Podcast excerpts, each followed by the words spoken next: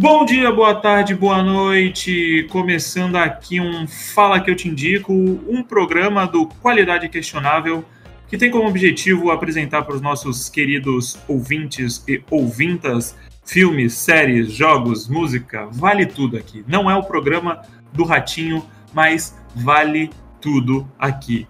Então, aqui quem vos fala é Luz Catex e a próxima pandemia mundial eu quero que afete só os gamers. E está aqui junto comigo Luizeiro. Fala pessoal, como é que vocês estão?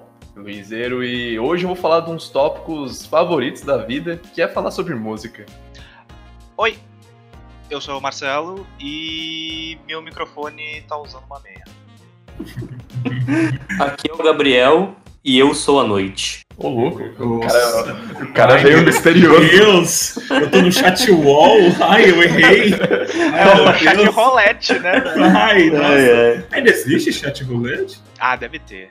É, para você que já ouviu o nosso episódio zero anteriormente, que produzimos faz uma, duas semanas, não sei, a quarentena ela acaba com a noção de tempo das pessoas. É, você sabe que a gente tinha um outro nome, que era Dali Podcast. E agora nós nos chamamos Qualidade Questionável. Toca Isso... mu musiquinha de Naruto de fundo agora. Meu Deus, não, agora deixa o Gabriel. o show é seu, cara. Não, deixa pra lá. Vai, Gabriel, faz a trilha sonora aí que eu vou falando. a faixa é separada mesmo. Nossa, Mas, Deus, pelo amor de Deus. É, a mudança é, ocorreu porque logo depois a gente ter é, divulgado, começado a divulgar nas redes sociais, né? Você que não nos segue lá no Instagram, procure por qualidade.questionável e você também pode nos achar no Twitter no arroba questionável. Mas voltando aqui, entrou em contato com a gente um pessoal que tinha um podcast com o nome Dali também. E como eles já tinham o programa né, deles faz algum tempo, é, a gente trocou uma ideia, foi uma coisa bem tranquila. É, a gente percebeu que não passou de uma é, coincidência bem gigantesca, sem nenhuma maldade. Então eles trocaram ideia com a gente, conversaram e a gente decidiu trocar o nome e por isso agora nós nos chamamos Qualidade Questionável. Já mudamos todas as nossas redes sociais, como eu disse aqui, então fiquem tranquilos e por favor é, continuem aí. Gostaria de mandar um abraço lá para o pessoal do Dali Podcast que entraram em contato com a gente e tem um podcast muito maneiro é, que fala bastante sobre as questões da vida e essa é a nossa explicação sobre a mudança do nome. Acho que seria importante a gente é, deixar isso claro para não ter nenhum tipo de confusão. Ok? Dá um oi pro, pra galera lá do, do podcast, querido ouvinte.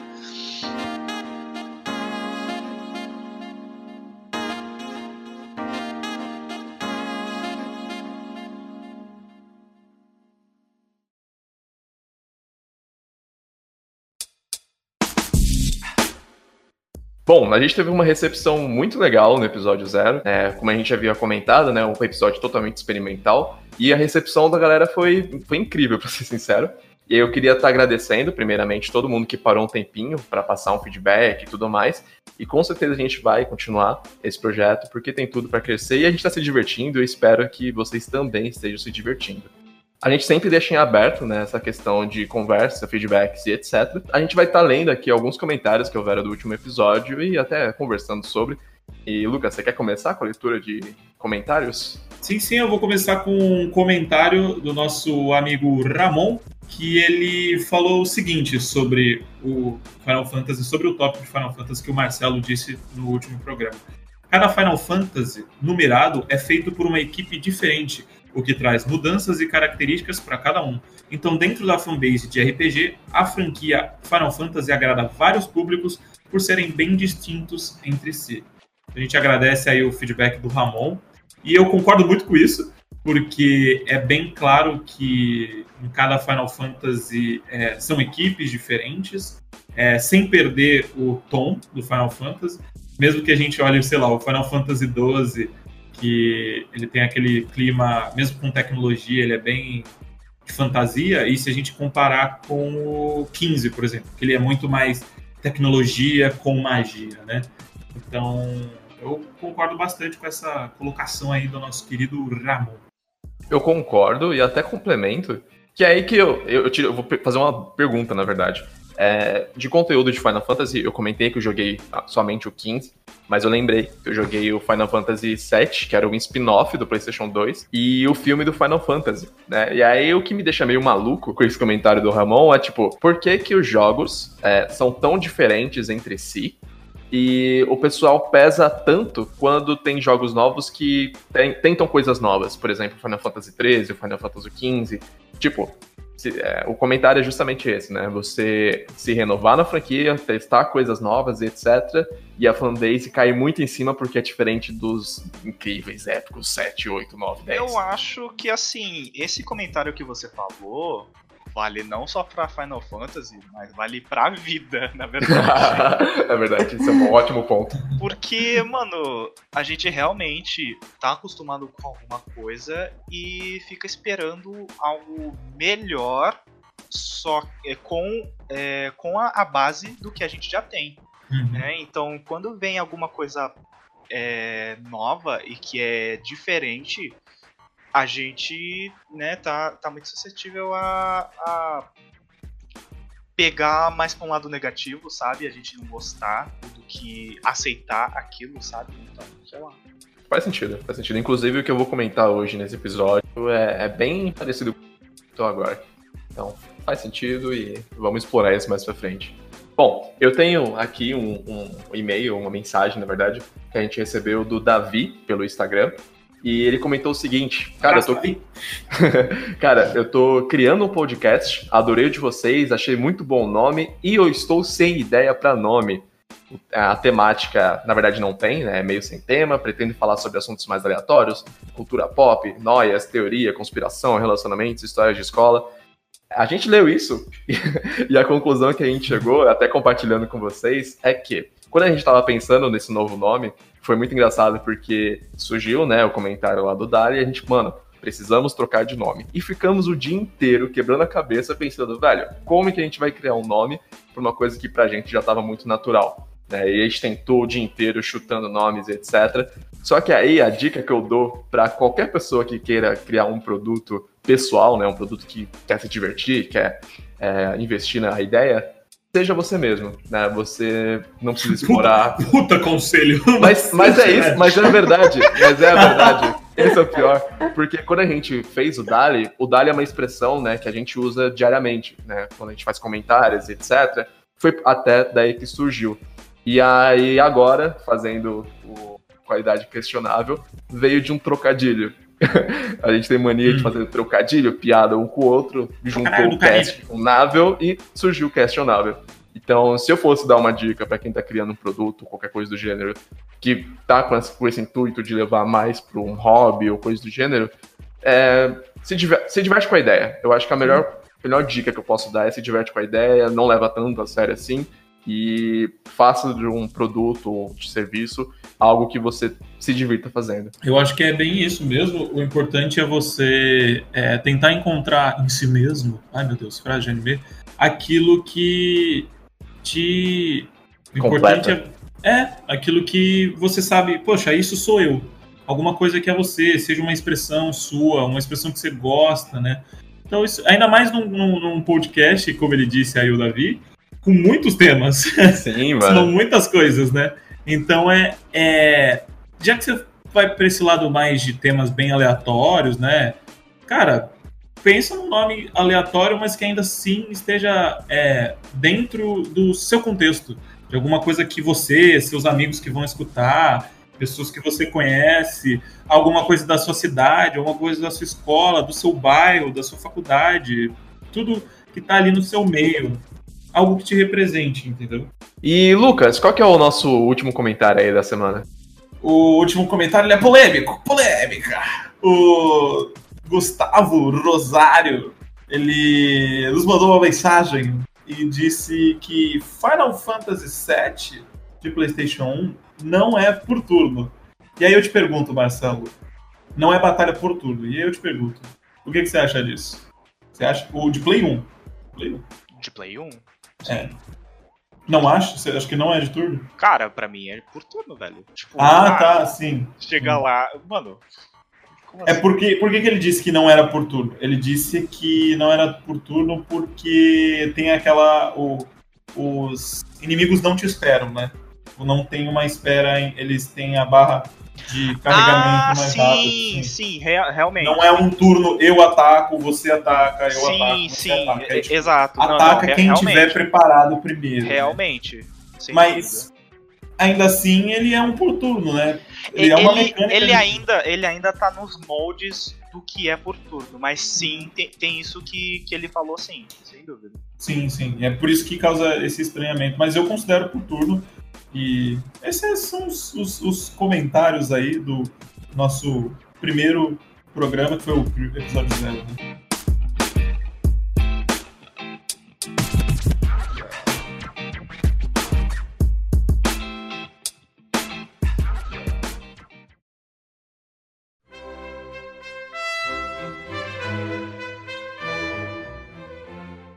Falando aqui ainda desse universo dos games, dos jogos, né?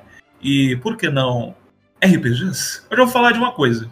Eu vou falar do filme Dragon Quest Your Story, que está disponível lá na, na locadora do John Netflix.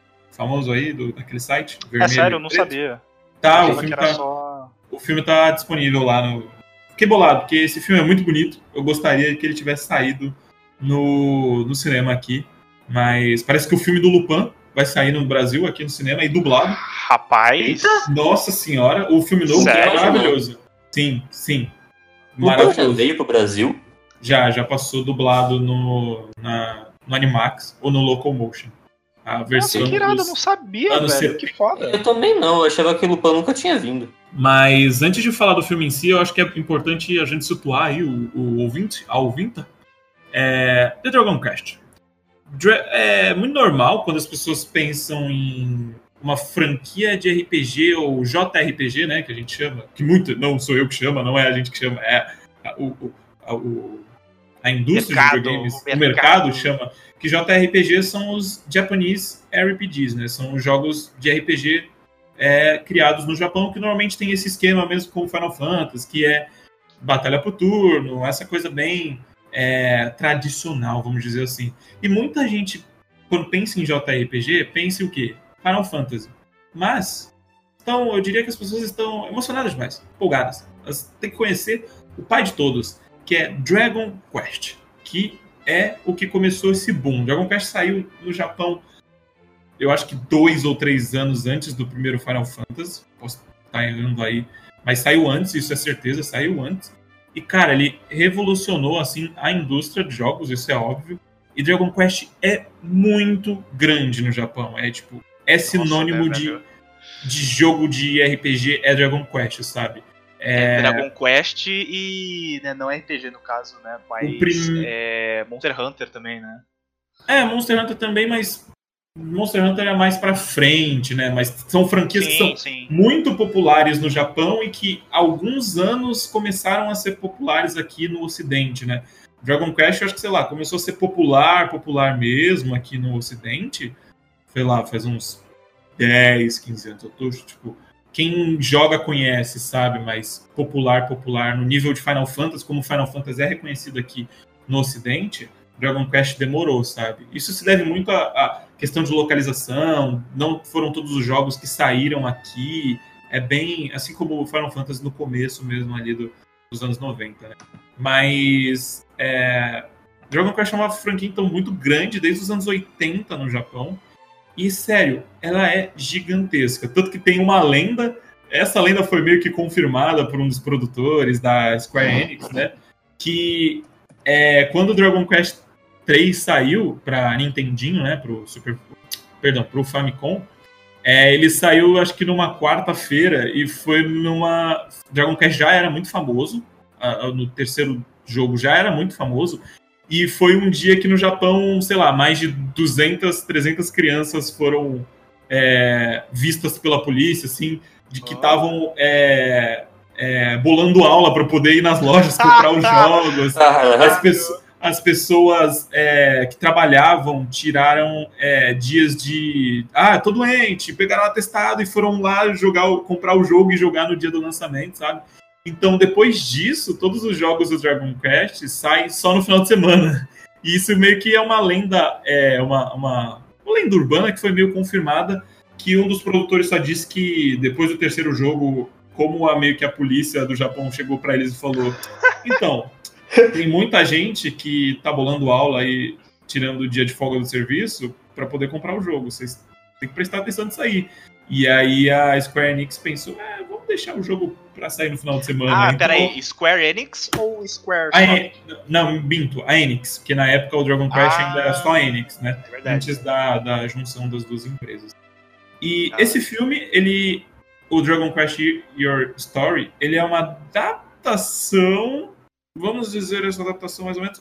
Do quinto jogo da franquia, que foi o primeiro jogo que saiu para Super Nintendo, ou Super Famicom, lá no Japão. Ele não saiu, o Dragon Quest V não saiu aqui no, no Ocidente até 2009 na versão do Nintendo DS, sabe? Então ele é um jogo que ficou. Por isso que eu digo que a popularidade de Dragon Quest se deve aos últimos 10, 15 anos aqui no Ocidente, né? E esse filme, o Dragon Quest, acho que depois do terceiro, o quinto, eu acho que é o mais querido, o dito como o melhor da franquia por fãs de RPG e por fãs da, da, da franquia mesmo. Porque ele inseriu muitas mecânicas, como, por exemplo, você poder escolher uma parceira, né, uma pessoa que você quer se casar, você poder... Olha, foi precursor, precursor de Pokémon, porque você podia... E Shin Megami tem isso aí também. Porque você podia é, pegar monstros da, do, do jogo e juntar eles na sua party. Você podia alistar, né, você podia chamar monstros do jogo para sua party. Então ele tem muitas mecânicas que na época foram, tipo, cara, surpreendentes, sabe? Porra, um sabia disso. Nintendo. Então muita gente tem ele com muito apreço sentimental, muita nostalgia, mas também ele é um jogo muito bom, porque ele passa por uma. Isso não é spoiler, mas é, isso é, é dito na caixa do jogo, que você experimenta uma. as gerações de uma mesma família, sabe? Uhum. Você começa no jogo pequeno e você termina no jogo mais velho e com filhos, sabe? E Pô, o você que não deve ter. joga com a sua família, jogando, sabe? né, sei Tipo- lá, tipo, o cara de, sei lá, 40 anos começou, né, jogar, né, sei lá, na época. tá Sim, e, e se identificar, sabe? Porque no final, no, no, no- jogo, assim, você. O momento que você tem sua família, você joga com a sua família. Os seus filhos fazem parte da sua party. É sensacional, sabe? E esse filme, ele. Ele é um. Ele é uma adaptação, ele pega a história do quinto jogo, mas ele é mais uma homenagem a quem jogou e ao jogo em si do que uma adaptação do jogo, sabe? E aí isso já começa a ter alguns problemas, do, alguns problemas que eu tenho com o filme, porque para quem já jogou, para quem tem noção de Dragon Quest, para quem conhece o Dragon Quest V, vai se situar bem nesse filme. Mas para quem não, para quem nunca ouviu falar de Dragon Quest e viu o filme na Netflix e falou: caramba, que bonito, eu quero ver, talvez vá perder alguns detalhes. Porque, por exemplo, no começo do filme, ele passa cenas do jogo mesmo, de, de- no gráfico de Super Nintendo. Tudo com as caixinhas. Então, os momentos que ele podia fazer você, a gente, espectador, se situar, tipo, ah, por isso que tal personagem mais pra frente no filme se importa. Ah, por que, que o protagonista é tão amigo dessa menina? Tipo, eu não vi eles interagindo. Isso passa no começo do filme, mas como cena de jogo, sabe? E só que com o texto do jogo, com aquele texto de joguinho de RPG mesmo, Sim. de Super Nintendo, Sei. e é meio rápido, sabe? É, mas assim, isso funcio- funciona, né, que nem você falou, né, galera que jogou assim, mas assim, isso funcionaria pra quem não jogou? Então, esse começo do filme ele é muito ruchado. E aí acho que ele, pra, ele podia ter ganhado quem nunca jogou ali. Mas ele meio que perde, porque ele demora, sei lá, uns 20, 30 minutos pra virar um filme de verdade. Esses 20, Não é que nem 30 o minutos, Sonic. os, os 20, 30 minutos iniciais dele são muito ruchados, sabe? Ele passa por várias partes do jogo, por vários acontecimentos do jogo, de maneira muito rápida. Que, assim, é, para quem jogou, vai lembrar, falou tipo, ah, caramba, esse momento, nossa, que legal que eles fizeram. Mas pro espectador, pra gente, para quem nunca jogou, vai sentir, sabe, um peso ali, foi tipo, nossa, esse filme tá muito rápido, meu Deus, vamos com calma, sabe? É, mesmo eu que tenho uma noção da história, eu não fechei o filme, nunca joguei ele inteiro, mas eu tenho uma noção da história porque eu joguei uma parte. Eu senti que esse começo foi muito ruchado, assim, porque eu falei, caramba, não, pera, calma. Mas peraí, peraí. É, pra uma pessoa que, por exemplo, eu conheço Dragon Quest, mas eu nunca joguei. Né? Conheço assim porque né, eu acho que é referência pop, gamer há muitos anos, então fomentou aí toda a indústria de games. Mas assim, é, se eu assisto esse vídeo, esse filme, você acha que eu, eu me sentiria à vontade para começar um jogo, por exemplo, o próprio 5, que foi o que você comentou? Ou Sim. você acha que não, não tanto? Sim, eu acho que o jogo, por ele ser uma. O, o, perdão, eu acho que o filme, por ele ser uma grande homenagem ao jogo, e para quem jogou, especificamente para quem jogou, ele é mais fácil fazer a pessoa se interessar pela franquia, pelo Dragon Quest V, pela história do jogo e pela franquia, do que a pessoa gostar do filme em si, sabe? Porque uhum. ele ainda assim passa por muitos momentos do jogo, tem muitos monstros icônicos, muitos momentos. É, sabe, eles usam magia do jogo, poderzinho do jogo, e você fica tipo, ah, cara, que legal, né? Mas eu acho que ele vai fazer as pessoas ficarem mais interessadas no jogo. E aí eu acho que ele, nisso ele funciona. Mas como filme, por ele ser apressado algumas vezes, aí ele peca, sabe? E aí. Tu acha, tu acha então que ele é mais um filme fanservice, na real? Quase isso. Assim, ele. É meio difícil ser fanservice de um jogo de, sei lá, 40 horas, de um RPG, porque tem muita coisa, né, num sim, jogo sim. assim. Então ele passa pelas coisas mais importantes, vamos dizer assim. E ele passa muito rápido, né? Mas isso tem a ver. Eu consegui perdoar alguns momentos do filme por causa do seu final. Eu não vou dizer o que, que é, mas é um final que faz o, o nome, o título do filme, o Dragon Quest Your History, fazer sentido. E aí, por causa do final, que eu gostei, isso dividiu muita gente, dividiu muita gente lá no Japão. É, muitos fãs não gostaram desse final do filme. É, não vou citar o que, que é. é mas eu, eu recomendo o filme. Mas é, por causa desse final eu consegui perdoar algumas coisas do que acontecem no filme, sabe? Eu falei, ah, tá. Se a gente pensar por causa desse final, então dá para entender por que algumas coisas passam rápida no jogo, sabe? Porque alguns personagens uhum. falam de certa maneira.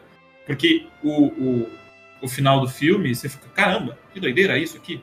Mas o filme ele meio que te dá dica por causa da maneira que alguns personagens falam ao protagonista, algumas frases que, o, que os personagens falam, sabe? Algumas coisas. Então, é um filme muito bonito, puta que pariu. É assim, eu, ele... eu ia perguntar isso, cara. É, relação. Tá na Netflix, né? Eu ia perguntar o Sim. tempo de duração e se o estúdio que fez ele é algum estúdio conhecido. Eu não lembro agora o estúdio não acho que não é um estúdio muito grande de anime, de, de TV. Eu não, não lembro mesmo. Mas, cara, me surpreendeu bastante, porque é um filme muito bonito, assim. Ele não perde nada, sei lá. É, talvez precisasse mais de alguns retoques, né, algumas cenas, né, alguns backgrounds, algumas coisas assim, para ele chegar, sei lá, no nível de uma Illumination da vida, sabe? Ele não hum. perde para esses estúdios grandes, assim. Cara, ele é, conseguiria... é 2D ou 3D? É 3D, ele é 3D. Rapaz! E teve também certas críticas, muita gente não gostou também no Japão, aqui no Ocidente, porque Dragon Quest é muito famoso por ter os designs do Akira Toriyama, né? Foi isso que fez sim. a série ser bem é, famosa lá no Japão, somente porque ela saiu ali perto entre o Doctor Slump e o Dragon Ball, que eu me lembro, eu acho que ela saiu mais ou menos nesse gap, assim, a primeiro jogo. E aqui não, os designs não são o do Akira Toriyama. O que para mim não, não me incomoda, porque o filme é lindo demais e, sério, se ele tivesse saído aqui no cinema, eu acho que ele atrairia muita gente que tem um interesse em conhecer, sabe? Ele é, eu acho que ele é uma boa entrada para quem quer conhecer a franquia e ainda não tá com vontade de pegar nos jogos, sabe? Ele é um filme, sei lá, de duas horinhas. Ele é divertido. Quando ele tenta ser um filme de verdade. Porque nos momentos que ele tá só compilando coisas do jogo, tipo, só passando momentos do jogo, é muito rápido, você fica tipo, ah, poxa. E quando ele é um filme de verdade, por exemplo, tem um momento que ele chega numa cidade e ele tem que enfrentar um monstro. Essa é a coisa mais RPG que existe num filme. E essa parte do filme é muito boa, porque é mais devagar. E aí você pensa aquilo, tipo, caramba, ele tá fazendo uma quest, sabe? Dragon Quest. Ah, e ele tá lá, sabe? Tipo, ele tá interagindo com os NPCs, entre aspas, né, da cidade. Ele tá interagindo com as pessoas da cidade, com o dono da cidade que fala: Ó, oh, se você for derrotar tal monstro, eu te dou a mão da minha filha. Sabe? Aquela coisa bem RPG.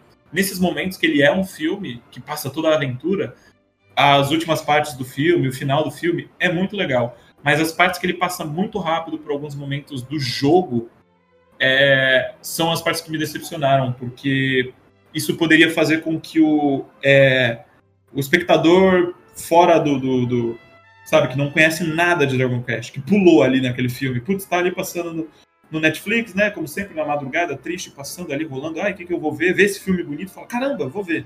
E aí a pessoa. Mas, Lucas, Lucas, Lucas, não, Lucas. Que isso? Você acha que o jovem quarentena vai abrir a Netflix e assistir alguma coisa? Não, não, ele só fica passando mesmo. Ele só fica passando, Lucas. Ele passa, passa, passa, fecha a Netflix, abre de novo o Instagram e fica vendo vídeo de gatinho. É bem por aí mesmo, que tristeza, me identifiquei. É, mas, cara, e assim, o filme, ele tem. Ele é muito. É, ele sabe o que, que ele tá homenageando, o que, que ele tá adaptando. Então, todas as músicas do filme são as músicas do jogo, sabe? Da franquia. O tema de Dragon Quest, sei lá, troca umas três vezes caralho. no filme. E todas as vezes que ele tocou, eu fiquei tipo, ai, caralho, que demais, que nossa senhora, que coisa linda. Mas eu indico o filme para quem tem interesse nos jogos. Porque quem tem interesse nos jogos vai ficar tipo, caramba, eu quero saber mais da história desse Dragon Quest 5, sabe? Porque eu fiquei com vontade de fechar o jogo agora, sabe? e de jogar mais Dragon Quest. Porque, sei lá, eu só joguei o primeiro, o terceiro e o quinto, sabe?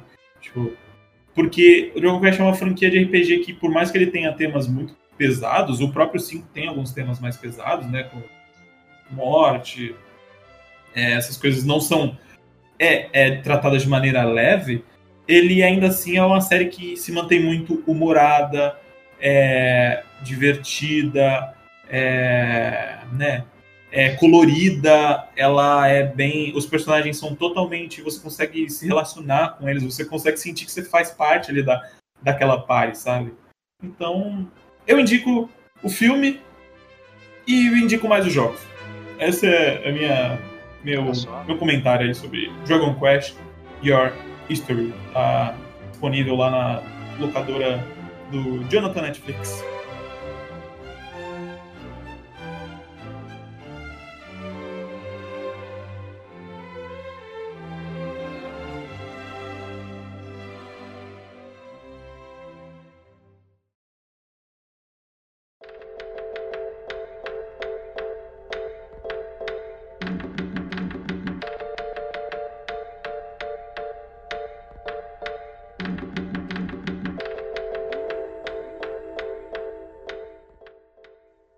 Falando de música agora, é um assunto que eu vou trazer é o novo álbum do Childish Gambino. É, mas na verdade, de quem eu quero falar não é necessariamente do, do cantor, mas eu quero falar do ator, roteirista, humorista, músico, rapper e possivelmente Deus disfarçado, Donald Glover. Olha mano, só. mano, esse cara, assim, de longe, é um dos caras que eu mais acho incríveis, assim, na, na mídia e tudo mais. E ele lançou um álbum agora, dia 15 de março é, de 2020, chamado Donald Glover Presents. Né? Falando sobre o álbum, né? Uma curiosidade sobre o álbum. Ele lançou é, todas as músicas no perfil dele, desculpa, não no perfil, no site dele, é, sem player, sem nada, era só uma imagem, se eu me lembro bem, e, e o fundo todo branco e as músicas tocando. Só que eu tentei acessar o site no dia do lançamento e não tocava nada. E eu fiquei, mano, o que tá acontecendo, velho? Como assim o cara me lança um álbum no meio de uma pandemia e eu não consigo. E não tem ouvir? música. É, tipo, o que tá acontecendo? Aí lá fui eu, procurar notícia. Procurei notícia é, em diversos sites, tipo, de música mesmo, e que os caras estavam fazendo críticas sobre o álbum e etc. Eu falei, mano, por que eu não consigo ouvir? O que tá acontecendo? O problema sou eu? É, então, o problema sou eu. Aí eu entrei no YouTube dele e eu reparei que os próprios vídeos desse álbum haviam sido deletados. Tipo, tinha uma playlist do álbum e os vídeos não estavam disponíveis. Somente dois. Eita. Aí eu fiquei, mano, o que tá acontecendo, velho? Aí, Ação de marketing. aí eu coloquei uma VPN, tentei acessar com, tipo, ah, tô na América, tô na Europa, e também não rolou. Eu falei, velho, eu desisto, eu não vou ouvir esse álbum hoje. Só que isso, só na Austrália. O vídeo só que isso ficou marcado em mim durante uma semana. Todo dia eu entrava falando, por que, que eu não Quero consigo escutar essa merda. Eu, eu quero Agora eu vou ouvir isso, foda-se. Agora eu até, vou que, ouvir. até que você teve que entrar no último site pra baixar a música. O É, Forte Edge. Aí, depois de uma semana, no dia 22 de março, o álbum estava disponível em plataformas de streaming e também no YouTube, né? Mas eu já vou falar do álbum, eu quero só pontuar uma coisa antes, que eu comecei a ouvir o Childish Gambino é, mais ou menos em uns dois anos atrás, três anos atrás, com a música Sober, né? De um álbum de 2014. E eu tava ouvindo, né, as músicas de forma aleatória, né, que eu gosto de passar esse tempo no YouTube. E quando você começa a conhecer um pouco mais do artista, é, você vai caindo naqueles álbuns e você percebe que, pelo menos eu senti isso, que ele testava muita coisa, né, na, entre os álbuns. E o álbum mais famoso até então é- era o de 2016, que é o Awaken My Love. E a música mais famosa, inclusive, é Redbone, que eu acredito que ou vocês ouviram, é, ou alguém já comentou, porque essa música durante um bom tempo ela, to- foda. Ela tocava em todo lugar, velho. Você É colocava. música de foda, é música de foda. Pior que é mesmo. Mas, tipo, é uma música. Sexo doido. Mas é uma música muito boa, né? E eu acredito que muita gente foi, digamos. é, eu acho que o Charles Gambino chamou muita atenção na galera por conta desse álbum. E se não foi por esse álbum, eu acredito que foi por This is America de Sim, 2018. Porque parou todo mundo, todo mundo parou pra ouvir, pra entender o significado do clipe. E essa é uma parada que eu acho muito legal, que é o fato dele trazer um tema político e social pra um clipe, tá ligado? E ser uma crítica, tipo, pesada.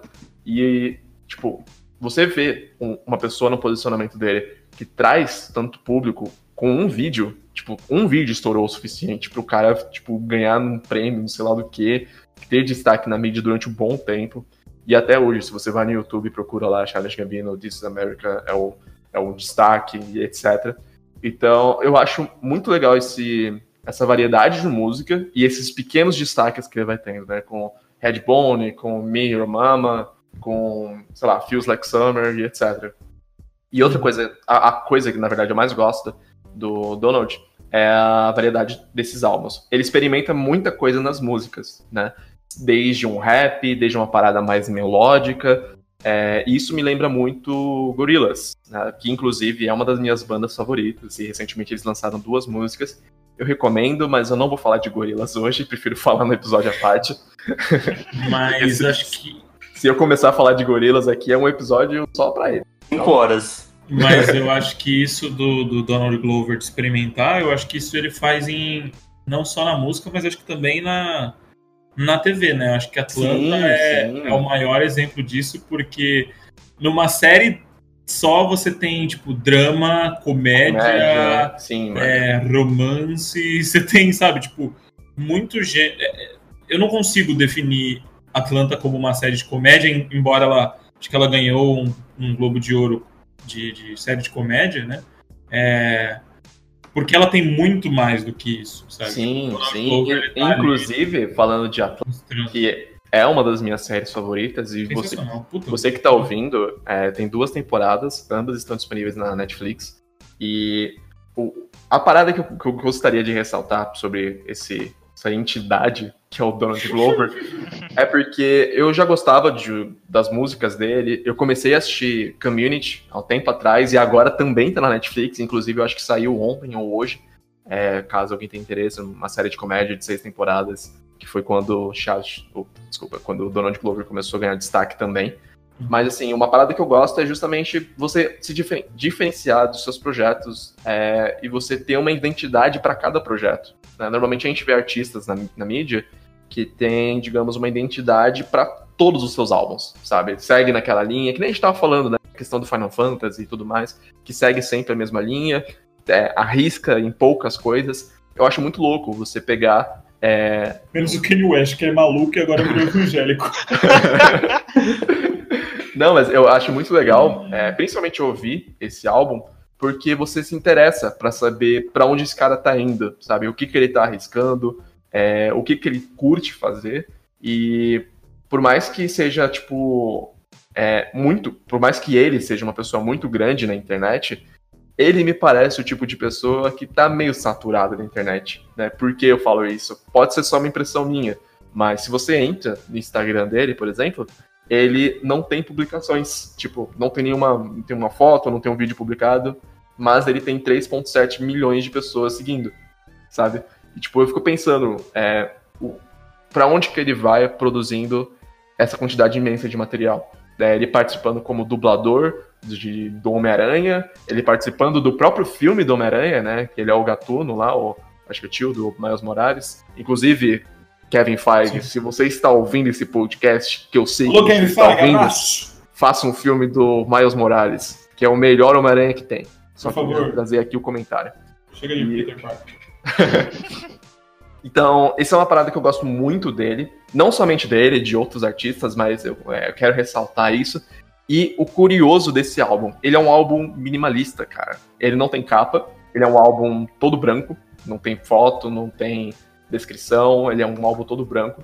É, tem uma, uma imagem, na verdade, que é de divulgação, mas se você abre esse álbum no Spotify, ele não tem foto, sabe? Ele é uma foto em branca, é, ele é todo minimali- minimalista. Ele saiu nessa miúda, no meio da madrugada do dia 15. As músicas não possuem nomes, as músicas são números. É, tipo, tem uma música que chama 35.31, tem outra que é a 42.26, que essa é a antiga Feels Like Summer, que é uma das minhas músicas favoritas. Tipo, ela tá escondida no álbum, sabe? Eu ainda não absorvi o álbum pro completo. Digo, tipo, quando eu quero consumir um álbum que sai, eu tenho um, um- quase um ritual, né? Que eu deito na cama, boto meu fone de ouvido, ouço o álbum, é, tipo, eu viajo naquele momento. cara sente a música. Tem que sentir a música, velho. E aí, nos dias seguintes, pode ter certeza que eu volto no álbum e tiro novas conclusões. E eu acho que essa é a parada que eu curto mais em música, sabe? Porque é uma coisa subjetiva. Então, cada pessoa interpreta de uma forma diferente, ama- amadurece com o álbum de uma forma diferente. E em cada momento, parece que você ouve é, toda a obra e ele se comunica de uma nova forma. E é- essa é uma coisa assim, não agora não falando do Charlotte, mas no geral, que eu acho que devia ser mais, não sei se destacado, porque eu realmente sinto um pouco disso na, tipo, na indústria da música, né? Eu não, não vou julgar artistas ou coisa do gênero, Já julgando. mas. Não, não, não. É, é, é um comentário mesmo, porque a gente tá muito acostumado a ouvir música pop, né? E etc. Que, se você percebe, elas são muito repetitivas, ou coisas do gênero, ou usam singles ou coisas do passado que fizeram sucesso. E eu. Não fala mal do Black Eyed Peas. Black Eyed Peas é uma das bandas que eu ouço, então tá suave. Mas o, o, o ponto que eu queria é, conversar com vocês é como é que você se sente a respeito disso, né? Em re- em relação à música. Porque eu ouvindo esse álbum, me veio muito esse sentimento de, mano, eu tô ouvindo uma coisa que o cara tá. A cada. ne- Nem a cada álbum, mas a cada música desse álbum, ele tenta um bagulho diferente.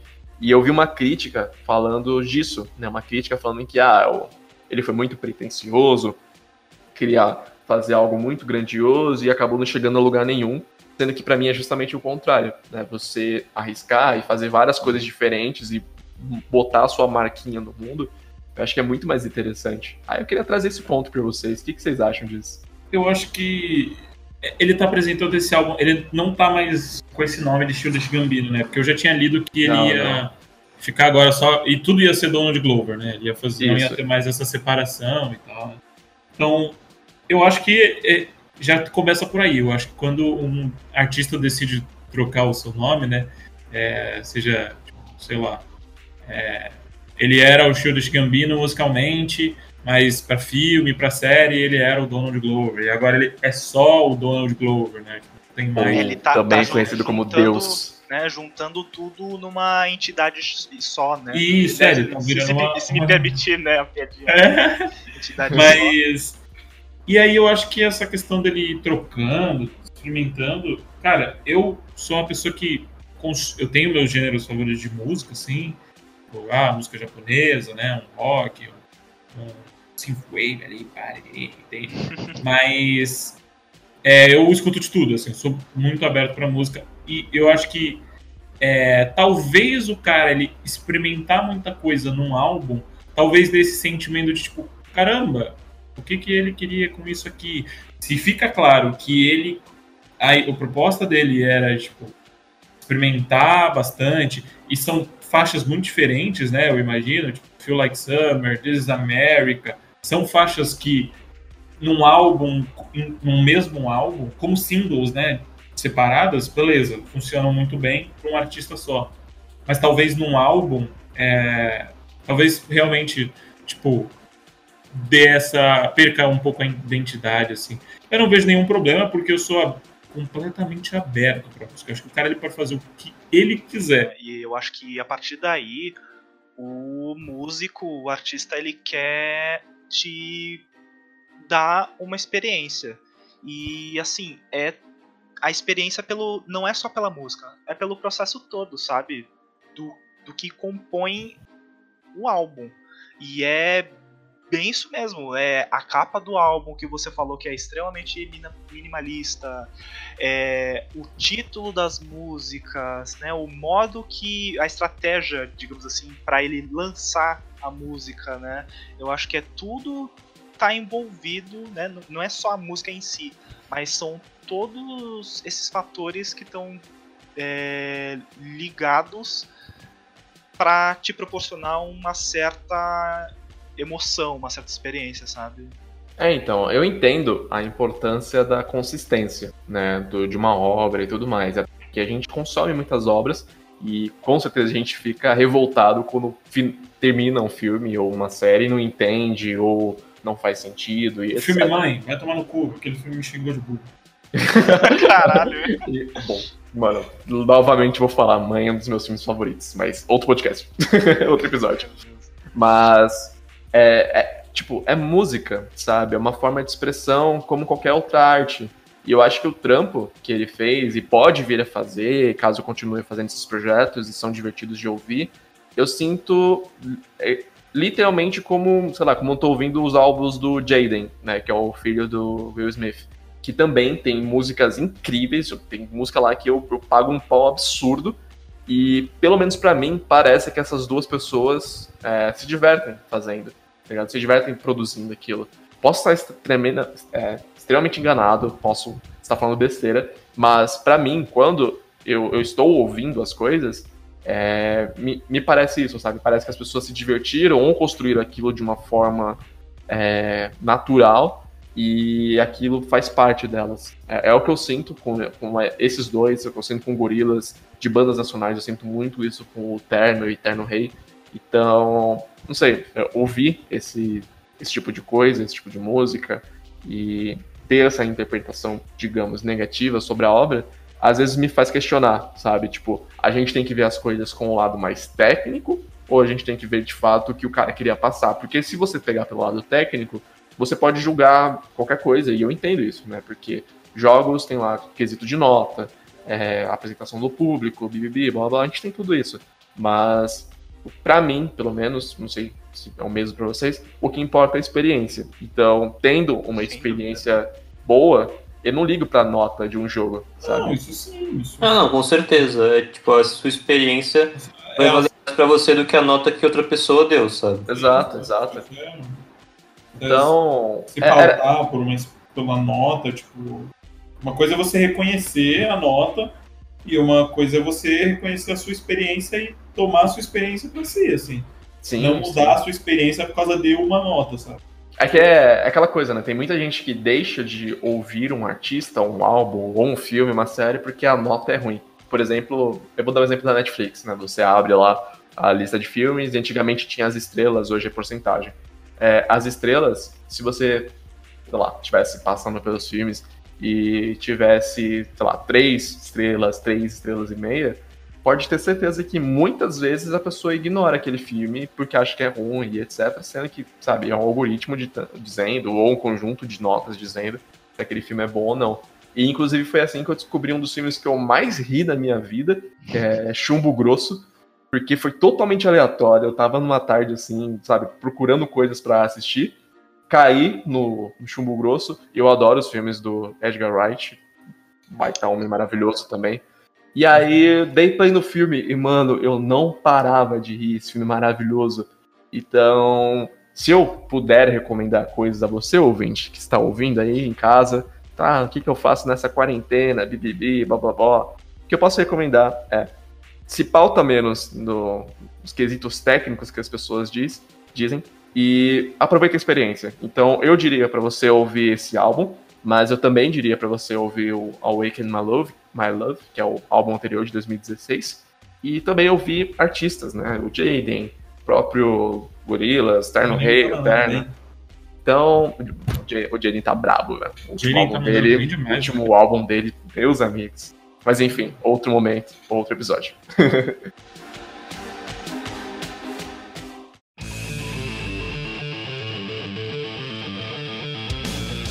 Bom, minha vez. Hoje eu vou falar sobre. Sua vez, eu... Ai, meu Deus. susto. Mas eu vou falar sobre um negócio que eu gosto muito, né? E algo que podia né, é, as pessoas gostarem mais, só que é o que a galera não, não curte muito, que é sobre FGC.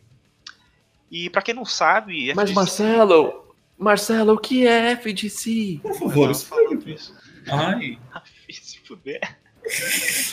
Mas FGC é uma sigla para Fighting Game Community, que é basicamente tudo que envolve o, né, desde como, a própria comunidade, mais os campeonatos, os jogos, a interação das pessoas que gostam de joguinhos de luta. E assim, o que eu quero falar é o meu sentimento perante ao cenário atual. Raiva. É não, não, tem cara. Evo esse ano, puta que pariu. é verdade, realmente no, no, até então não vai ter.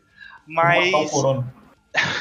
E esse ano, e esse ano ia ter de vo ia voltar. Sabe, você sabe que ia voltar, né, Marcelo? Marvel vs Capcom 2. AK, Sim, o melhor jogo de luta já feito na história. Porque é o quê? 20 anos? Eu esqueci Eu agora. acho que é. Mas, né, era uma data comemorativa, né, o que, de 20 anos, se eu não me engano, de Marvel 2, né, que, porra, é um dos jogos de luta mais bem avaliado, avaliados, né, e, porra, mano, não tem como falar de jogo de luta sem lembrar, né, de Marvel 2, assim, né, cara. Eu tô triste porque quando eu vi a. Eu não sei se o nome é line-up, mas de jogos de luta. Line-up. Line-up mesmo. É, eu vi. Que... eu vi que tiraram Mortal Kombat, Mortal Kombat 11, tá ligado? E, pô, eu, eu acompanho a Evo há alguns anos e, cara, sempre tinha Mortal Kombat. Eu fiquei surpreso que retiraram. Mano, eu. E, e, é algo que eu fiquei em dúvida. Porque, tipo, eu não sou jogador de nenhum dos jogos da NetherRealm.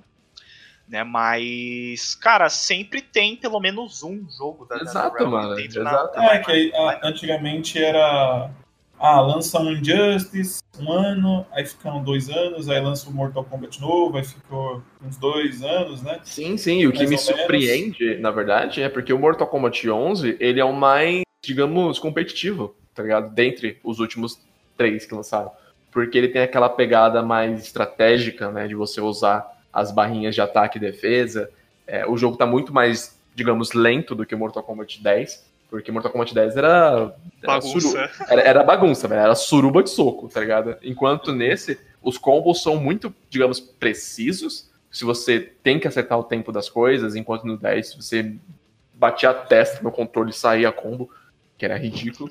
Enquanto nesse 11 que eu tô jogando, cara, é, é bem diferente a pegada. É um jogo um pouco mais lento, é um jogo mais estratégico e tudo mais. Eu fiquei realmente surpreso dele ter saído da lineup, porque eu tava ansioso em assistir o Sonic Fox socando todo mundo. Nossa, é mesmo, né, velho? Não vai ter Sonic Fox, velho. Em nenhum lugar, né? Porque o, o, o Sonic Fox é, é, é louco e ele joga de tudo, esse filho da puta. Ele vai estar em todos os jogos. Porra, é, no ano passado ele tava quase, não, nem quase, mas ele tava na maioria. Ah, Mano, eu, depois que eu vi a partida, acho que era a final, dele com o Goichi de Dragon Ball Fighters Eve, Sim, mano, o cara é um absurdo, velho. cara, é um monstrão mesmo. Mas assim, o que eu ia falar, que não era isso, mas né, Desculpa. Mas, cara, o meu sentimento sobre os jogos de luta no momento, é, eu tenho um sentimento muito. Como pode dizer? Gratidão. Gratidão e muita ansiedade. Ansiedade? Toma remédio, Marcelo. É o isolamento social, tá acabando com ele. T- também, né? Principalmente. Mas, assim, ansiedade de uma forma positiva. Porque, cara, do modo que as coisas estão encaminhando, né, no, no- nesse momento, você vê, né, Tekken lançou boneco novo. Né, Street Fighter Qual é o lançou boneco novo do Doutor? O do Tekken é o Fuck Run, que é um lutador de Muay Thai. E o cara, mano. Mas ele é- ele é personagem novo? Personagem novo, né? Não, não só pro Tekken 7, mas como uma franquia toda, né? Ele, ele não é um personagem antigo, né? Ele é completamente novo. E que mais? Street Fighter 5 saiu no começo do ano, né? É, o Gil, que é o boss do Third Strike, né? Do Street Fighter 3. Puta que E o. Seth, que é o boss do Street Fighter 4. E, cara, mano, os dois estão muito irados. Porque, assim, eu tava bem triste no- é, com o cenário geral, assim, de Street Fighter 5. Porque Já tava eu apagando ele. a chama, né? Oi? Já tava apagando a chama, né?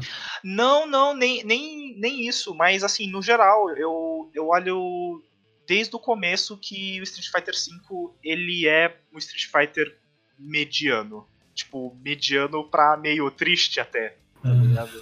Eu fiquei bem decepcionado no geral, assim. Mano, eu lembro do, do lançamento do, do Street Fighter V, porque, velho, parecia uma batata mal renderizada. Não, e outra, ele só saiu com o modo versus online, né? Sim, Tipo, os caras os caras lançaram o jogo pela metade, aí, se eu não me engano, eles foram lançando novas versões do jogo, mas essas novas versões são pagas, não são? Não, eles foram atualizando.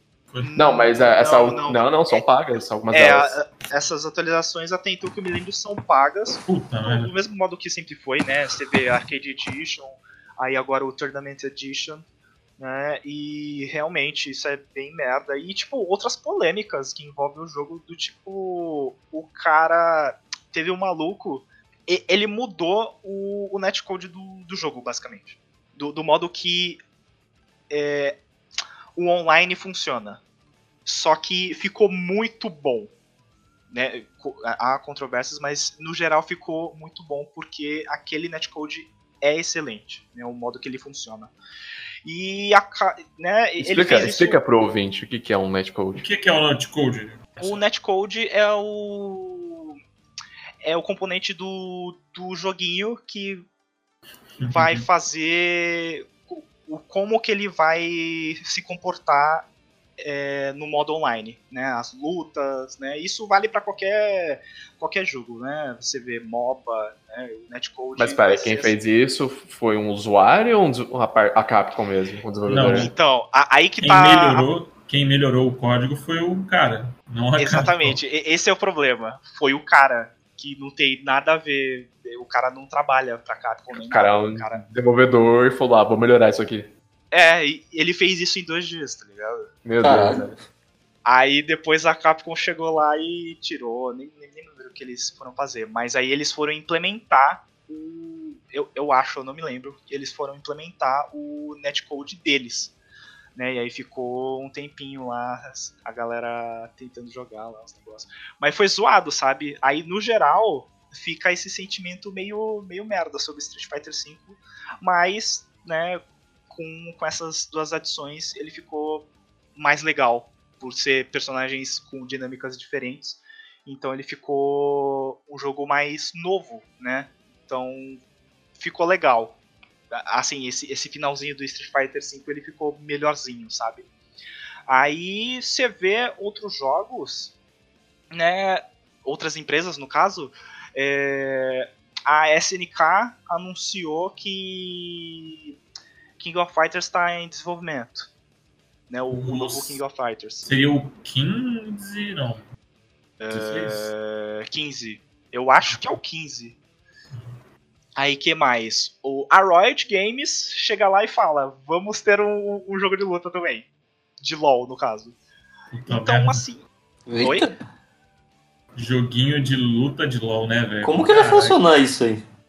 Cara, ele vai ser estrutura de jogo de luta. Só que com os Os caras vão personagens. pegar aqueles mugen do fliperama, colocar uns personagens lá, uns sprites e já era, velho. Não, Não. tá errado. Não, não, não. A- Aí que tá. Vocês estão tirando onda, só que a equipe que tá fazendo era a galera do Rising Thunder. Ah, eu não conhe- não conheço. Eu também não. Que, Rising Thunder. que a- o Rising Thunder, ele era compo, o, né, o dev team dele era composto por é, né, pelo fundador da Evo. Caralho. Não, não é a qualquer coisa. A tipo, galera que entende de joguinho de lutinha tá fazendo jogo de Exatamente, lutinha. exatamente. Depois Mas você é, acha que o isso. jogo de luta do LoL vai conseguir ser é, amigável pra quem joga LoL? Então, não necessariamente para jogador de LoL, porque eu acho que quem gosta de LoL gosta, né, a, uma parte, a- né, é, eles gostam exclusivamente De sofrer. LoL, de, gostam exclu- exclusivamente de sofrer. Mas assim, no geral, para um público geral, eu acho que o jogo de LoL, ou o jogo de luta de LoL, ele vai seguir a- as mesmas, digamos assim, diretrizes do, né, as estratégias que o, o LoL tomou, que é ser o quê? Ser fácil de jogar. Faz sentido, faz muito sentido, na verdade. É, do, do mesmo modo que o, o próprio Rising Thunder foi, sabe? Ele tinha é, inputs de, né, de um botão assim que você dava, sei lá, um Shoryuken, um Hadouken, assim, do que né, você fazer um meia-lua, né, ou um movimento de, de Dragon Punch, sabe? Que era um movimento um pouco mais difícil para quem não sabe jogar, não tem experiência assim com jogo de luta. Então eu acho que ele vai para esse lado mais tranquilo de você ter mais é, facilidade em executar um comando. Né? Do mesmo modo que é o Granblue. Que ele Granblue tem. é assim? O Granblue, ele. Né, ele vai para esse lado de ser mais fácil. O Você Granblue Versus? o Granblue Versus, é. Ele tem a opção de você usar um, um- de, de usar um input para fazer o movimento, ou você faz o, o movimento original, assim, que ele, que ele pede. Né? Em vez de apertar um botão para usar aquela habilidade, você faz o movimento de meia-lua, sei lá, para dar um fireball, tá ligado? Aham. Uhum. Ah, inclusive, essa questão de facilidade dos jogos e tal. Teve um, um jogo que eu joguei na casa do Lucas, no notebook dele. Qual é o nome daquele jogo, Lucas? Under Night. Ai, que delícia! Under Night aque- aquele jogo, eu, eu não conheço nada da franquia, eu tava fazendo uns Também combos não, de não. sei lá quantos hits, eu falei, mano, o que que tá acontecendo aqui, É, velho? É um isso jogo mesmo. gostoso. É ele bem também isso. faz isso mesmo. E ele Porque- lançou. o- Oi, continua. Não, não, porque ele é da Axis também, né? Ele, é, ele era de uma galera pequena, o. Under Night, uma galera que tipo, fazia esses jogos doujins. Esses doujins normalmente são jogos que são feitos. São jogos independentes do Japão. São vendidos em feiras, nessas feiras de evento de anime, assim. E aí essa galera acho que sim é, foi integrada na, na Axis. E o Under Night é um fruto disso, sabe? Tipo, uma galera que fazia uns jogos de, de luta, assim, de, pra fã, tipo, coisa pequena. E de repente tava fazendo um jogo num estúdio grande e, é um, e Under Night vem crescendo, né? É um desses jogos que antes eram desconhecidos e tá aí, sei lá, tendo sua terceira versão, entrando na lineup do principal da, da...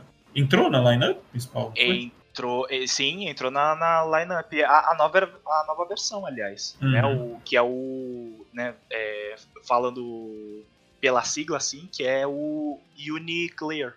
né? Uhum. Antes era o UniST e agora é o Uniclear, que adiciona um boneco, mo- um boneco novo e várias mudanças do- dos bonecos que já tem.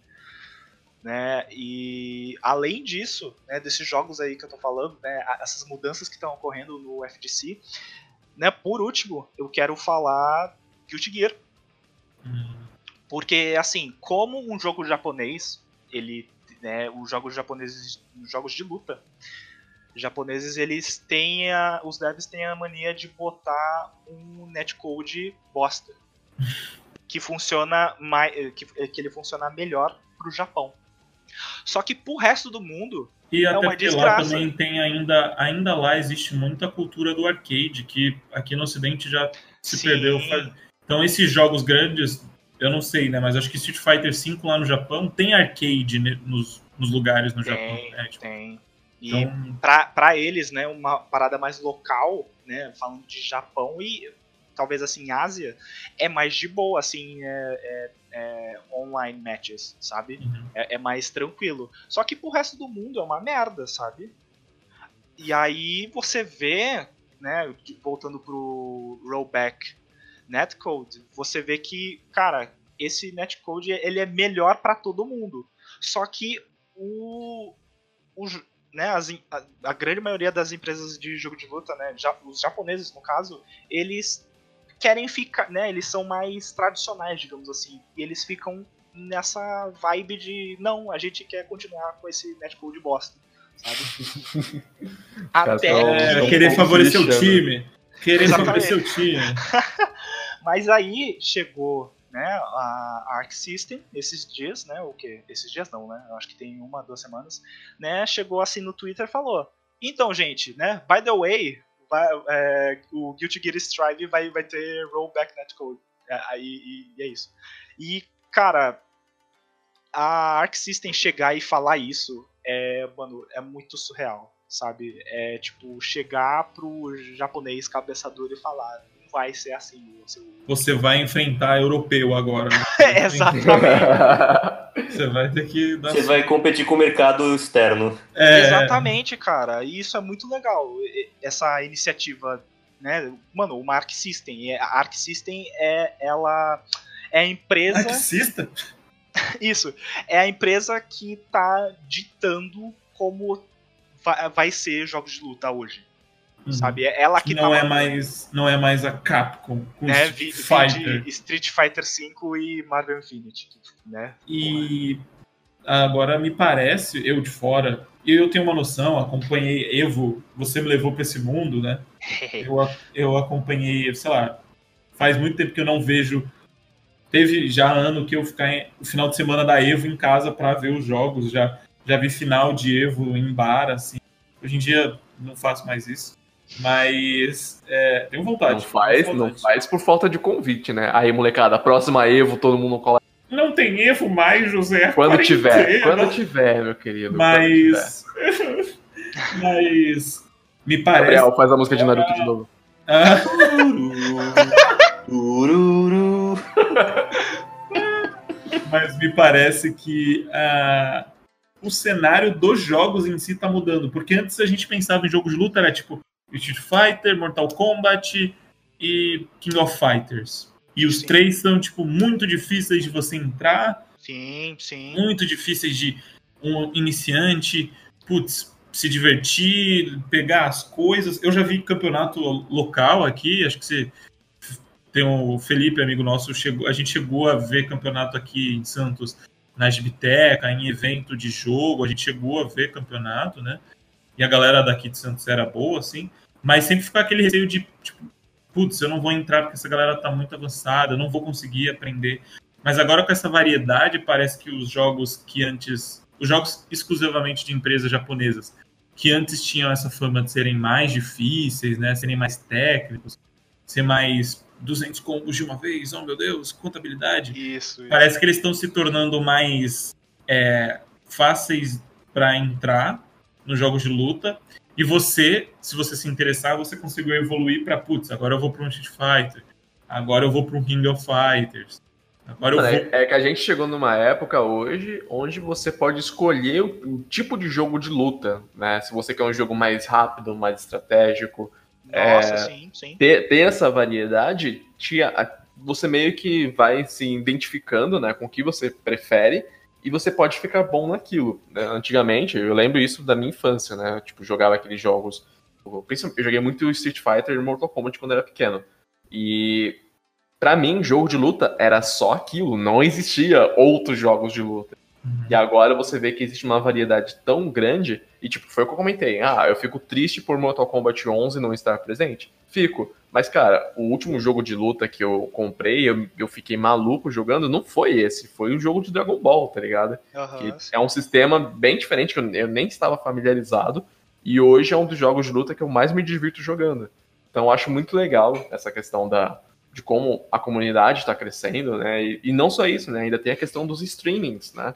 Cara que pega o jogo e faz e é, posta no YouTube ou na Twitch jogos de luta, outras pessoas acabam se interessando por uma parada que nunca viu na vida. Por exemplo, eu, que você comentou, né, de Gran Blue, cara, eu não conheço o Gran Blue, mas teve um dia que apareceu numa stream, eu assisti, né, um cara comentando sobre é, os vídeos e os personagens que iam sair, e eu me amarrei no jogo, velho. Eu nem sei do que, que é, mas eu quero jogar, tá ligado? Eu não faço ideia do que, que é. Mas caralho, que jogo. É de jogo de celular, cara. Os caras conseguiram fazer. É tipo. E aí, Lucas, você criticando o jogo de LoL. E aí? É, amigo. Mas eu quero mais é que LOL se foda.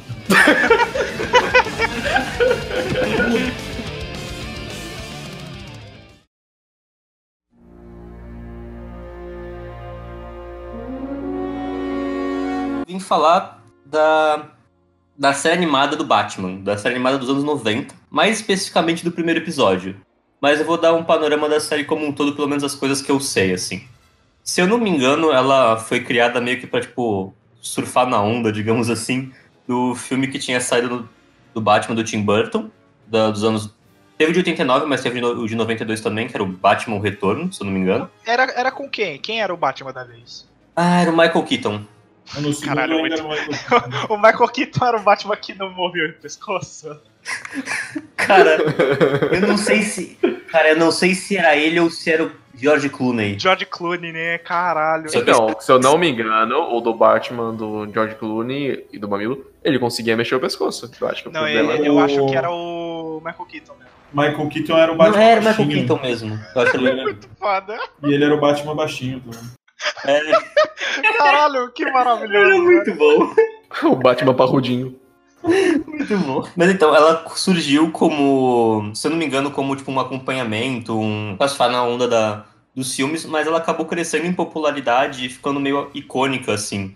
E tem muita gente que considera aquela versão do Batman como a versão definitiva ou a que melhor representa o personagem. Pra mim é melhor, mano. Não, sem dúvida, pra mim também.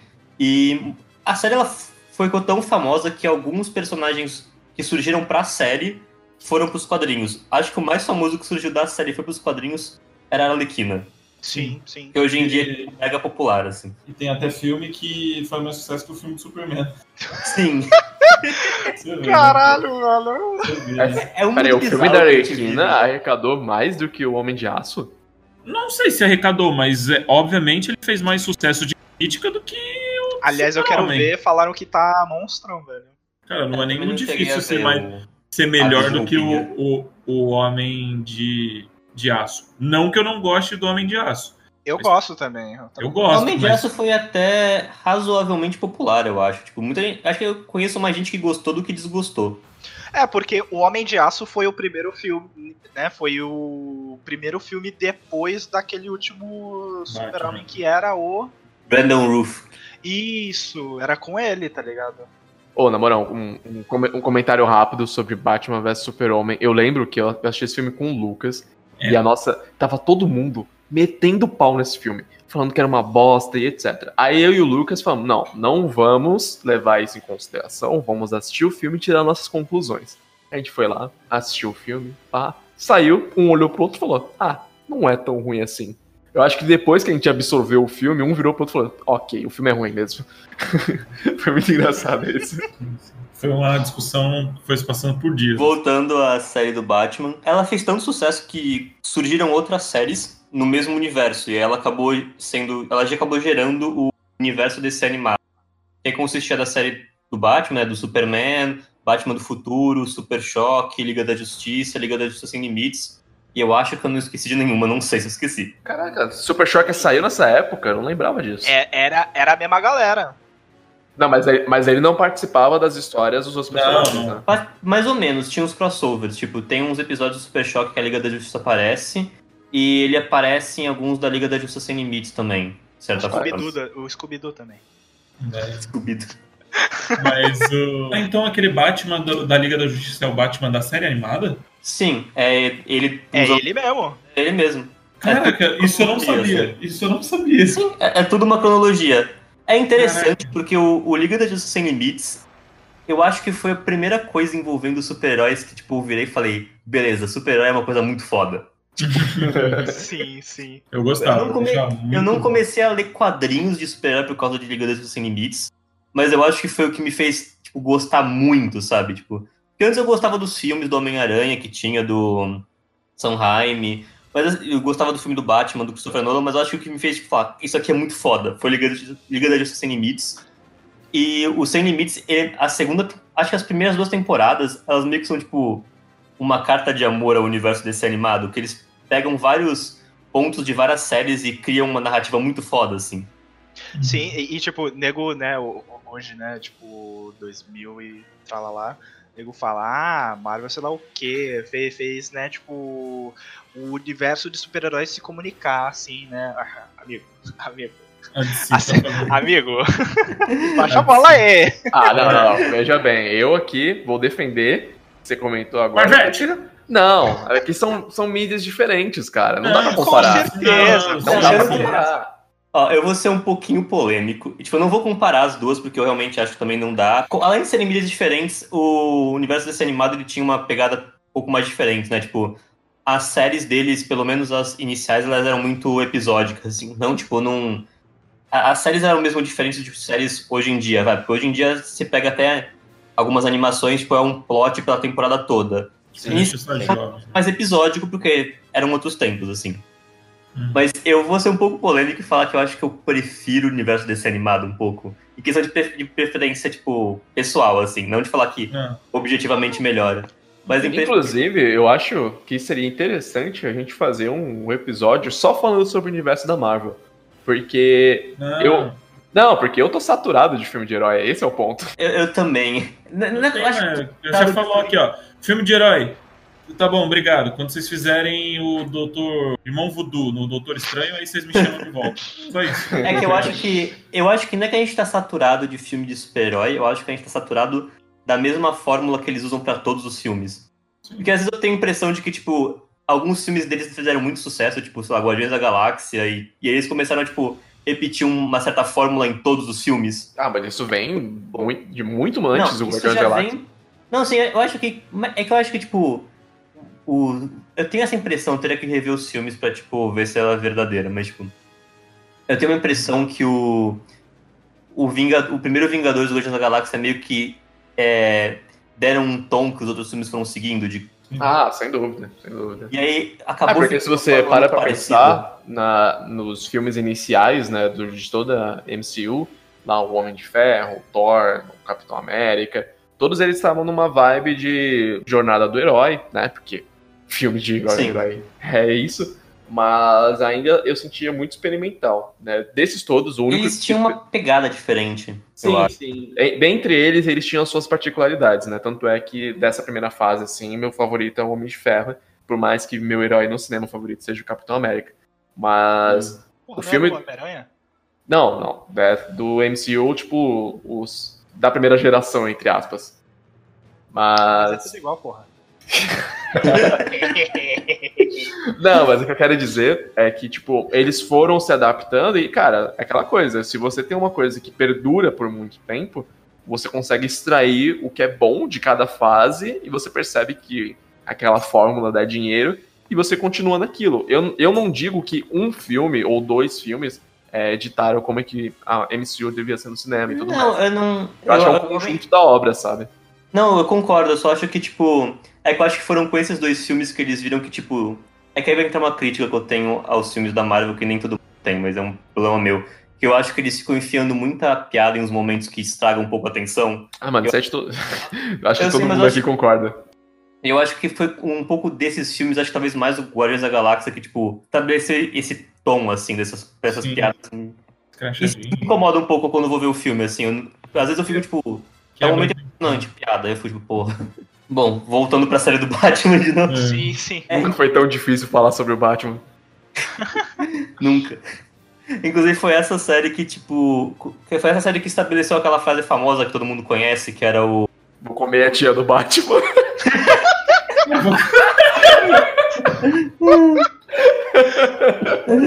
Vou comer a tia do Batman. Agora mesmo eu vou lá, eu vou lá. Era o Eu sou a noite, eu sou a vingança, eu sou o Batman. Hum, Verdade. isso você Foi é se eu não me engano, é no terceiro episódio ou quarto que ele, que, é, que ele fala essa frase, que ela é icônica, assim, todo mundo repete hoje em dia. Como muita gente fala que essa série ela, é muito- ela representa muito bem o Batman e que ela é muito icônica e por causa do valor mesmo dela, eu decidi rever, que eu já tinha visto quando eu era mais novo. E aí eu quis, tipo, rever hoje em dia pra ver se eu concordo com as pessoas e ver o que eu acho, né? Aí eu vi o primeiro episódio. E eu acho que, mano, o primeiro episódio ele é muito bom pra estabelecer os personagens. Que a gente é, o qual a sinopse do primeiro episódio, basicamente? Tem uma criatura que tem formato de morcego que tá roubando, roubando algumas indústrias farmacêuticas e a polícia acha que é o Batman e começa a caçar o Batman. E aí o Batman tem que, tipo, tem que parar o criminoso e provar que não é ele que tá fazendo essas coisas. Basicamente, esse é o plot. E eu acho que ele esse episódio estabelece muito bem os personagens. Então, por exemplo, tem o detetive Bullock, que vai aparecer mais pra frente, e já estabelece nesse episódio que ele é muito anti o Batman, até um ponto meio, meio não razoável, que faz ele parecer meio idiota às vezes, e ele quer caçar o Batman e prender o Batman. O comissário Gordon já é um pouco mais inteligente, digamos assim, ele não quer, não quer tomar alguma ação contra o Batman sem saber se realmente ele é o culpado, porque ficar roubando a indústria farmacêutica não parece uma coisa que o Batman faria. Mano. Só se ele for viciado em remedinho. uma parada que eu não entendo no Batman. velho. Todo mundo quer capturar o Batman, cara. Ah, mas isso é a vida do Homem-Aranha também, né? Porra, ele, ele é rico Não. e gostoso. Eu tenho, eu tenho uma dúvida. Eu, eu- o Gordon, ele conhece o Batman em todas as arcos, etc. Tem alguns arcos específicos. Como é que funciona essa relação dele com. Ah, tem um muito bom que o Gordon veste uma armadura de, de metal e vira o Batman. É sério, não estou zoando. Eu não li esse, mas eu soube que é isso, né? Isso aconteceu mesmo. Foi na. Foi ali quase no final dos 952. É, ali. foi na fase do Scott Snyder. Eu não cheguei a ler, mas se eu não me engano teve isso mesmo, que o, Ba- que o Gordon vira temporariamente o Batman, se eu não me engano. Caralho, o, o Gordon virou e falou: cansei, é isso? Eu não sei, eu não li. Acho que o Será Batman tava cansado. Ele, ele teve que raspar o bigode pra conseguir fingir que era Não. o Batman? Não, ele tava numa armadura. Ele entrava Ele numa entra numa armadura. Pra que que Armadura ia e- sair o bigode? numa armadura de ferro. Porque, porque É. tem o. Capacete, Batman. o bigode não cabe no capacete. Não, porra, é porque as Saiu o pessoas. É porque as pessoas olham pro Batman, tipo, ele não tem bigode, tá ligado? Mas é uma armadura, um- literalmente uma armadura, José. Ah, mano, você tá falando de armadura? O filme do Batman vs Super-Homem, ele armadura e tá com a boca de fora. Não, é, José, é uma armadura gigante. inteira. É uma armadura, tipo, de. Não é uma armadura de cara, de, de Ouvintes, peito. digi- digitem no Google Comissário Gordon armadura Batman. Vai aparecer alguma coisa. Ele é uma armadura, tipo, do Não, Homem mas- de Ferro, uma Beleza, armadura de mas- corpo inteiro. Tá, mas vocês ainda não responderam. O Gordon, ele conhece o Bruce? Então eu vou responder. Na maioria das versões, pelo menos. Eu sempre tem, tipo, realidade alternativa, etc. Mas eu acho que no padrão, digamos assim, no normal, eles trabalham juntos, o- no sentido que, tipo, o Gordon liga o bate-sinal, dá uns casos pro Batman, às vezes o Batman vai falar com o Gordon, e é isso. Eles, tão, eles são meio que, entre aspas, parceiros. Saquei. Sobre o, sobre o Gordon conhecer o Batman, tem, tem. Eu não sei se isso ficou claro em algum momento, mas às vezes dá a entender que talvez ele saiba, porque tem uma HQ muito famosa que é o. Isso é meio que spoiler dessa HQ, mas Só vai, só vai. é, tem uma hora dessa HQ que o Gordon ele vê o Batman sem, sem máscara. Ou pelo menos uma pessoa que ele acha que é o Batman, só que ele fala que, tipo, o ele é cego sem. Ele é praticamente cego sem os óculos, ele tá sem os óculos. Ele fala, ah, não sei quem você é, eu não consigo te ver, tô sem óculos e tal, obrigado pela ajuda. Que o Batman faz um negócio pra ele que. Ah, eu vou falar, vai. Ele salva o filho dele. E aí, tipo, o Gordon fica, ah, muito obrigado e tal, relaxa que eu não sei quem você é, não consigo te ver. E depois desse momento, eles, o- ele e o Batman começam a trabalhar mais juntos. Só que, tipo, ele pode estar mentindo também, né? Porque, tipo, eu tenho, eu uso óculos, eu tiro os óculos e consigo enxergar razoavelmente bem, sabe? Se tiver 4,5, que nem eu tenho. Não, não, eu concordo. Pode ser que ele esteja falando a verdade. Mas você consegue ver a noite e a vingança e saber que é uma Exatamente. pessoa. Não. Não, mas era de dia É, essa cena, eu acho. À noite e de dia não dá. Não. O meu headcanon é que ele sabe, ele só mantém o jogo, sabe? É, Só- a, só a ideia dos, dos dois é manter essa, essa relação, né? Você não fala, eu não falo, continua seguindo o jogo. É o hétero Se bem, que, se bem que eu conheço uma HQ que, tipo. se bem que eu conheço uma HQ que o Batman tira a máscara pro Gordon, pro Gordon ver que ele. se beijam. Não, e o Gordon. e o Gordon vira e fala que ele não quer ver, assim, que ele não quer ver. Então eu não sei também. Tá pode- Não sai. É um bagulho meio. Sei lá. Mas enfim, voltando ao episódio.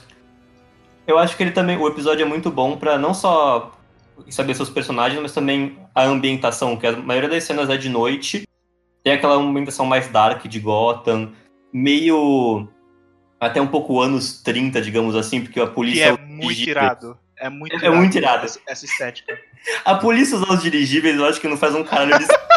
Porque, tipo, como que eles podem fazer? Tipo, tem um crime ali e apontar com a luz do dirigível e só, porque não tem como parar.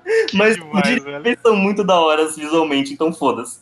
Fica o dirigível. E eu acho que o, o Batman ele é muito bem representado no primeiro episódio, porque tem a coisa do Batman ser o maior detetive do mundo, mas às vezes a gente não, não foca tanto nessa parte detetive dele. E esse episódio ele até foca um pouco, tipo, ele vai pra cena do crime, analisa a cena do crime, tenta buscar pistas, aí vai consegue pegar pistas e analisa as pistas.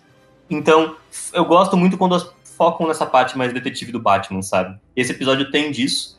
E também tem um lado um pouco mais humano dele, que, tipo, e sem dar muito spoiler, porque eu teria, quem quiser ver, o ele tem uma hora que ele entende a condição da criatura ele tá enfrentando e ele tenta, de certa forma, ajudar a criatura, sabe? Tipo, Ele não só Saiu um pouco de é, joga na, empatia. joga na- tipo, ele não dá um soco nela e joga na prisão, sabe? Ele tenta ajudar. Eu acho, eu gosto desse lado um pouco mais é, de compaixão do Batman, que às vezes fica um pouco de fora de algumas outras mídias e de É algumas outras verdade, né? Nossa. Nas outras mídias o pessoal trata ele como um brucutu. Quebra todo mundo, velho. É, eu- é eu- isso. eu- Tanto eu é que nos filmes muito. mesmo, mal mostra parte dele ser um detetive, né? É, às vezes, eu, às vezes eu não gosto muito quando eles reduzem o Batman, tipo, um brucutu que sai batendo nas pessoas, quebra as espinhas das pessoas e foda-se, sabe?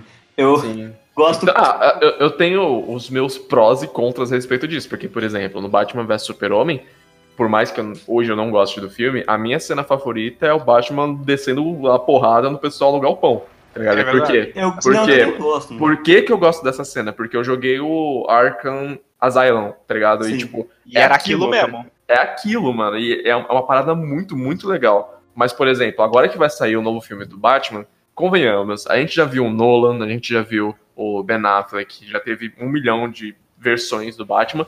Eu queria ver uma parada mais pé no chão, mais realista, no sentido. Não realista no sentido de Nolan, mas uma parada mais pé no chão, dessa pegada de, pô, vamos usar esse lado, que nem se comentou, né? O lado humano do Batman, essa questão dos conflitos internos.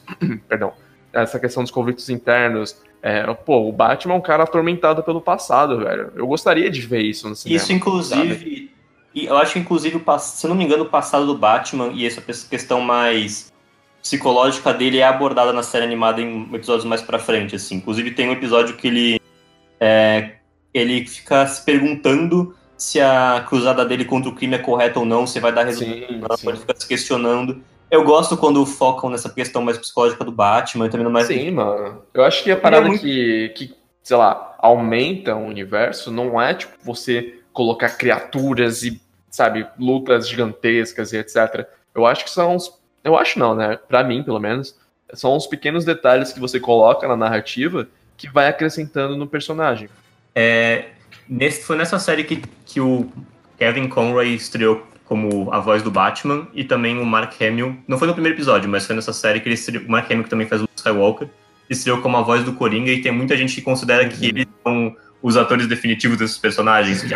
Kevin Conroy é a voz do Batman e a voz do Mark Hamill é a voz do Coringa e eu tendo a concordar, porque eles estão muito bem nos papéis, sério. E corrija-me se eu estiver errado, mas na, nesse, ah, nessas séries da, da CW, né? Arrow, Flash, Batgirl, teve o, o crossover das Crises Infinitas Terras e o dublador do Batman apareceu como um Batman mais velho, né?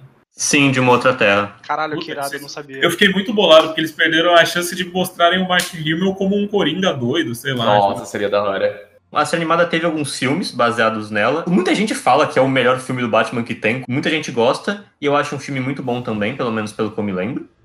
E uma coisa que você fala, Luiz, da evolução de personagem, eu acho que pelo fato do Batman ter sido. A série animada ter sido que começou esse universo, ele aparece em, em outros, outras séries também, tipo Batman do Futuro, ele tá lá, velho, mas tá lá. Na Liga da Justiça também. E dá pra você ver um pouco da a evolução dele ao longo dessas séries e como o personagem dele termina. Eu acho interessante, assim, essa evolução do personagem ao longo das séries. Pelo menos pelo que eu me lembro, né? Eu vi isso há muito tempo atrás.